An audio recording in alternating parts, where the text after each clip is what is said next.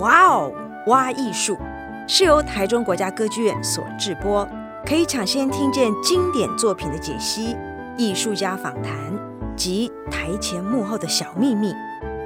节目即将开始，但这一次不用急着收起会发出声响或发光的电子产品，只需要把耳朵放心的交给我，与我们一起挖掘艺术的无限可能。我是台中国家歌剧院艺术总监邱元，愿你拥有一个美好的领赏经验。大家好，我是焦元溥，欢迎您收听 NTT 台中国家歌剧院 Podcast 频道《哇哇艺术波西米亚人》特别节目。这集是特别节目第五集，那么也要来到我最不想做的一集，也是最不想听的，虽然非常精彩，那就是普契尼《波西米亚人》的第四幕最后一幕。不想做、不想听的原因，当然是因为这集节目非常的伤感哦，因为女主角咪咪要死了。但再怎么不愿意，还是要面对现实。我们就来听听看，然后讨论一下这一幕究竟发生什么。在我们这特别节目的第一、二集，我为大家比较了亨利·穆杰的原著，还有普契尼《波西米亚人》的歌剧在剧情上面的出入之处。那么，在今天要讨论最后一幕，我想先回到这一个主题，让大家看看这一幕。我们说歌剧的这个最终场景。究竟是从哪些篇章里面选出来的？如果您真的是没有时间读完这个短篇小说集的话，那么想要知道第四幕的剧情，您需要看的是第十四、十八、二十和二十二。其中第十八章叫做 Francine 的暖手袋，它讲的是 Francine 跟雅克这位年轻的雕塑家如何相遇。哦，他们就在公寓阁楼里面啊，要借火 这相遇。那这个相遇场景大家也都知道了，其实就是拿来改写成鲁道夫跟咪咪的相遇场景，而且他们就是在四月相遇的。只是在六个月之后，一如医生所预测的，Francine 随着秋叶一同消失了。他得了严重的肺病，而这个死法正是米密的死法。而他希望情人能够帮他买暖手袋，那这个暖手袋也出现在第四幕里面，只是是由 Musetta 买给他。他的情人雕塑家雅克和一位医生一起照顾 Francine 最后一段日子，而不久之后，雅克也在贫病中死去，生前并未完成他想要为 Francine 所打造的美好坟墓，特别是坟墓上 Francine 的雕像。至于咪咪这个角色呢，在第十四章，这叫做咪咪小姐，我们看到啊。他跟鲁道夫两个人结婚了，可是结婚之后没有多久啊，就因为各式各样的问题而分手。特别是鲁道夫的嫉妒之心，还有咪咪的确也是会汉人这个抛送媚眼啊，然后刺激鲁道夫吧。不过在这一章也就出现了鲁道夫跟咪咪的爱情信物，这个睡帽啊，软帽。咪咪和鲁道夫分手之后，马上就找到了相当有钱的情人。在第二十章，叫做“穿着华丽的咪咪”，他跟保罗子爵在一起。可是呢，也没过多久，剧情急转直下，在第二十二章，标题就是“鲁道夫与咪咪的爱情挽歌”。首先，先是讲鲁道夫因为失去了咪咪而失魂落魄。后来在街上偶遇穿着华丽的咪咪，于是就想啊，我应该要彻底忘掉这一切。那怎么忘掉呢？不要忘了，他们是拉伯汉波西米亚人。我们说这是一群天真浪漫的穷艺术家，爱情很重要，艺术也很重要啊。于是鲁道夫就让自己写一首长诗来纪念吧，或缅怀跟咪咪的感情。这个长诗后来发表在杂志上，被咪咪看到了。他要保罗子爵把这杂志买下来。那保罗子爵当然吃醋啊，不肯啊，你买前情人写给你的诗。于是咪咪跑回花店工作，用两天的薪水买下这个杂志，还把这首诗给背了起来，动不动就在保罗子爵面前背诵。然后在那一年的十二月二十四号耶诞夜，拉丁区特别的热闹。鲁道夫跟马切罗两人想到去年在摩姆斯咖啡馆的事情，于是两人决定共度耶诞夜，就用仅剩的一点钱吧，买了一些东西。他们回到破阁楼里，两人都决定应该要烧掉这个穆塞塔跟咪咪送给他们的东西哦，他们的这些爱情信物要重新开始。可是啊，马切罗说归说啊，烧了所有东西之后，还是偷偷留下穆塞塔送给他的花，好像已经变成干燥花了。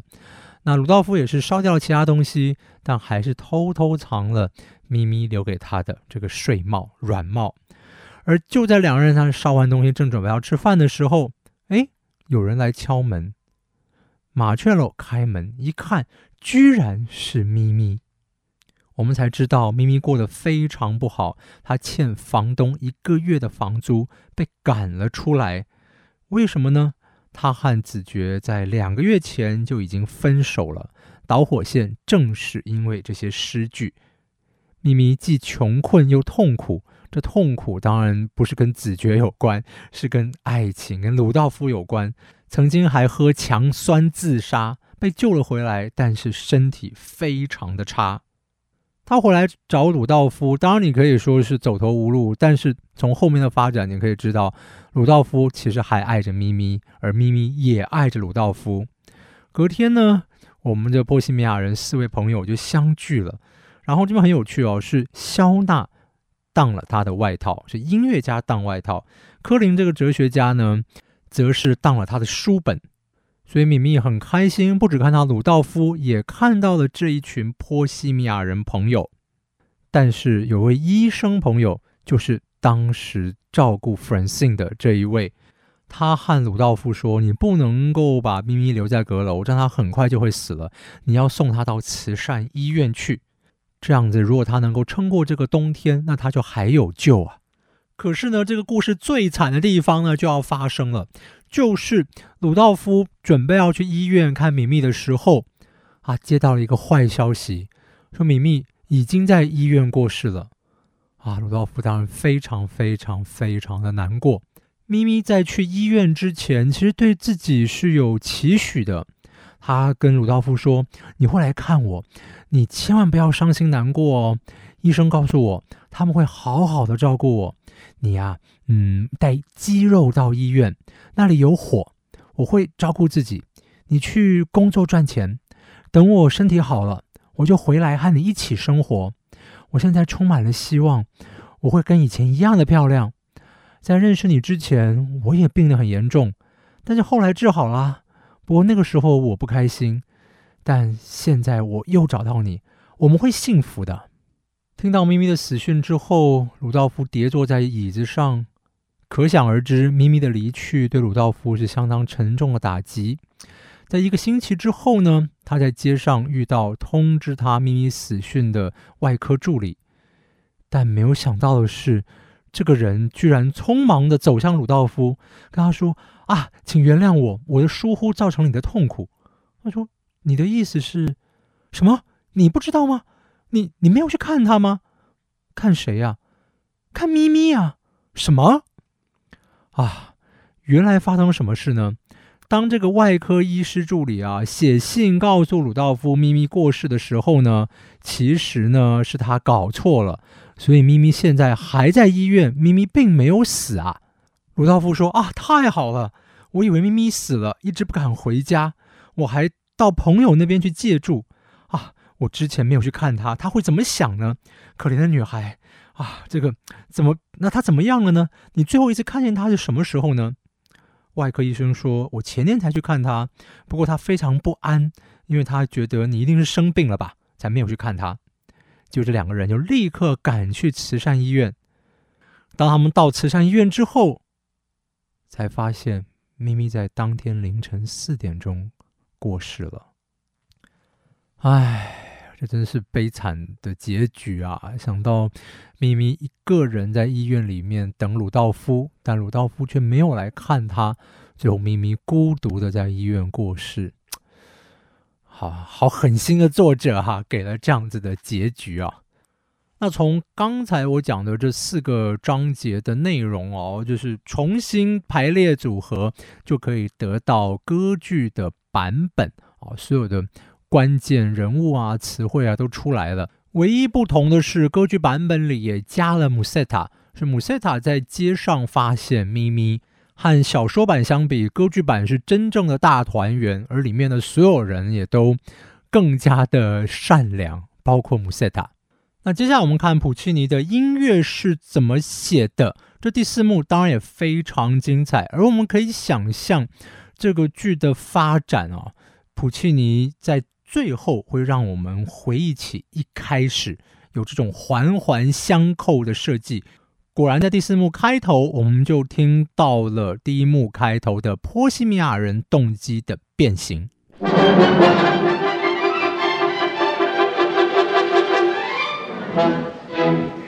我们听到了熟悉的动机，同时也听到了熟悉的氛围，回到了第一幕的阁楼。那我们现在听到的，这当然是马切罗跟鲁道夫两个人在唱歌。我们刚刚说的第二十二章，如果同样发生在阁楼，而且也是鲁道夫跟马切罗两个人在对话。在哀叹彼此的爱情，特别是穆塞塔跟咪咪的话，那么这一段就是一个比较喜剧版本的描绘。哦，这也是让马切洛在讲啊，这个穆塞塔啊，歌颂他这个温柔又娇媚的样子。那鲁道夫呢，则是呃拿出了这个软帽啊，这个睡帽，说啊，咪咪，你不会再回来。在音乐写作上面，普契尼其实非常的审慎的运用之前的旋律。我们在第三幕已经听到他用了之前的旋律嘛。那如果你持续在使用的话，大家会觉得说：“天哪，你这个歌剧就是陈腔滥调啊！” 就是还不到两小时就让人家听觉疲乏了。所以普契尼用的非常的审慎，当然就是。当鲁道夫在怀念咪咪的时候，哈、啊，我们听到的啊，果然又带回了之前的旋律，但是呢，很审慎，用的非常的仔细小心，就看到一个杰出作曲家怎么样深情，但是不滥情。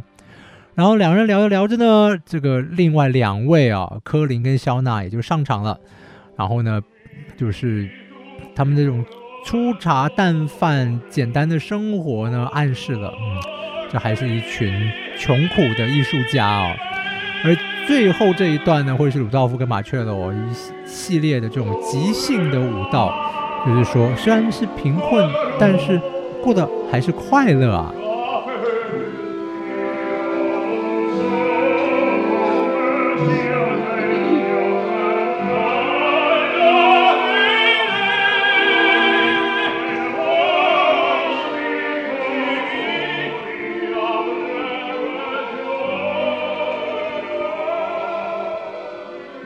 刚刚我们听到的就是马切洛跟鲁道夫对于过往爱情的怀念啊，和这种其实是蛮复杂的思绪。如果是看原来的小说的话，那这里面其实很有趣的是马切洛跟穆塞塔这一对啊，可是相当火爆的关系。那在第二十三章小说最后一章的话，我提到穆塞塔嫁给了别人哈，最后的结局。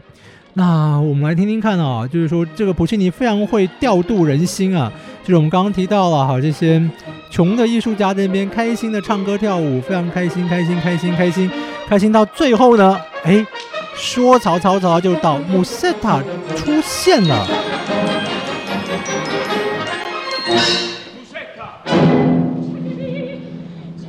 但是没有时间谈感情啊！穆塞塔声音非常的焦急啊，说这个咪咪病得非常非常重，连上楼梯都有问题啊。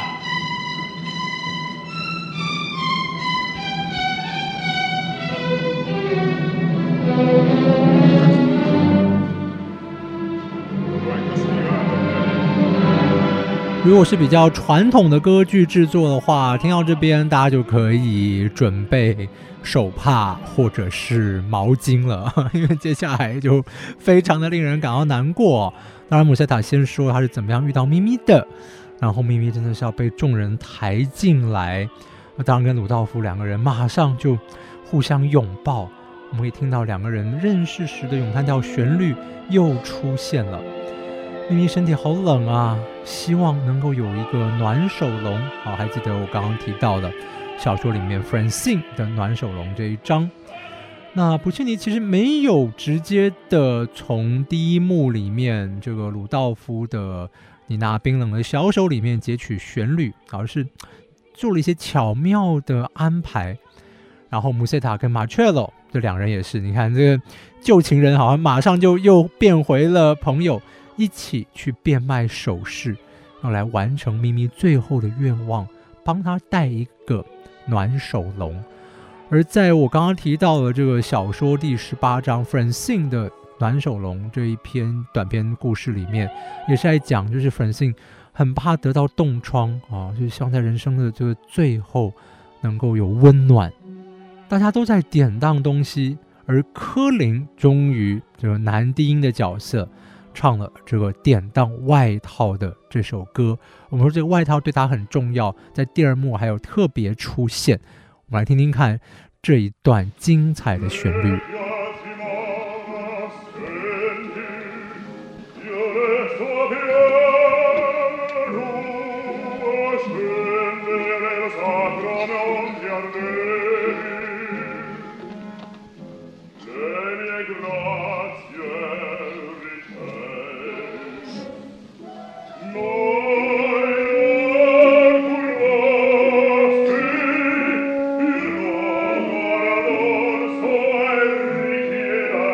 这首不到两分钟的短歌是普契尼所有歌剧里面为男低音所写的唯一的咏叹调，好，所以当然非常的重要。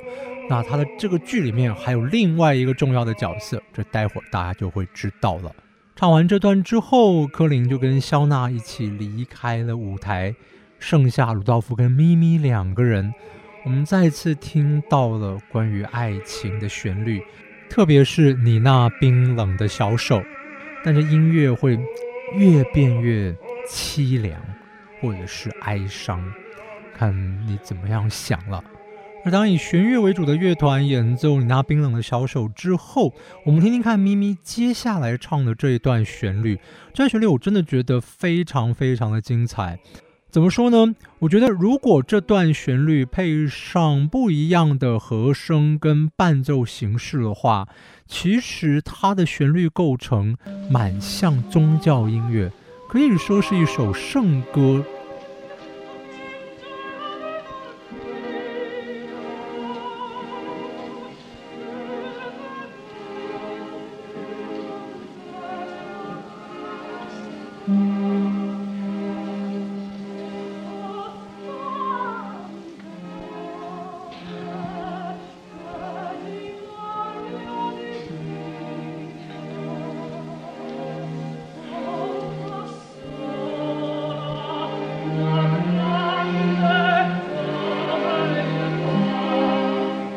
再、再而三的强调，我们听歌剧是听音乐，这音乐里面告诉我们关于角色的性格远胜过文字，所以用这一段音乐，我想普契尼非常明确的告诉我们，他喜爱咪咪这个角色，咪咪也不是一个轻佻风骚的角色，是一个纯真、善良、甜美的化身，而在这一段真的是。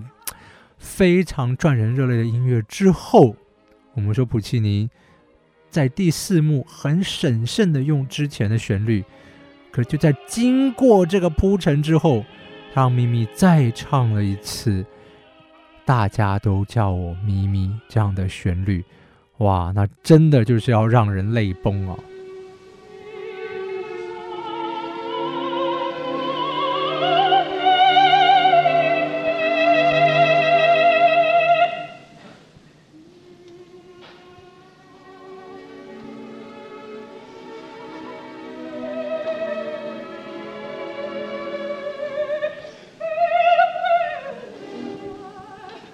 这边到结尾，当然每个音符都写得非常的催泪，特别是普契尼的安排哦，调度的非常精彩。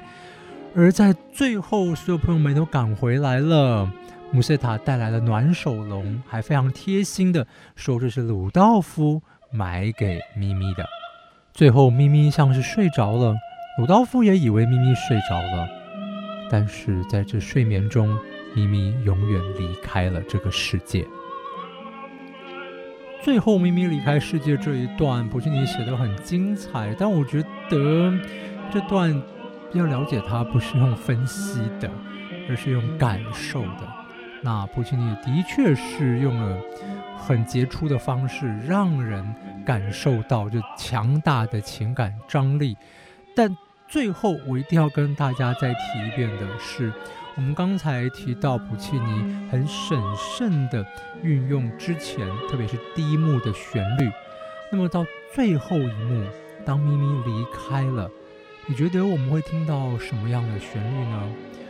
会听到你那冰冷的小手，还是大家都叫我咪咪，或是第一幕最后他们的爱情二重唱呢？不，都不是。在这歌剧结尾。普契尼让我们听到的旋律是这一段。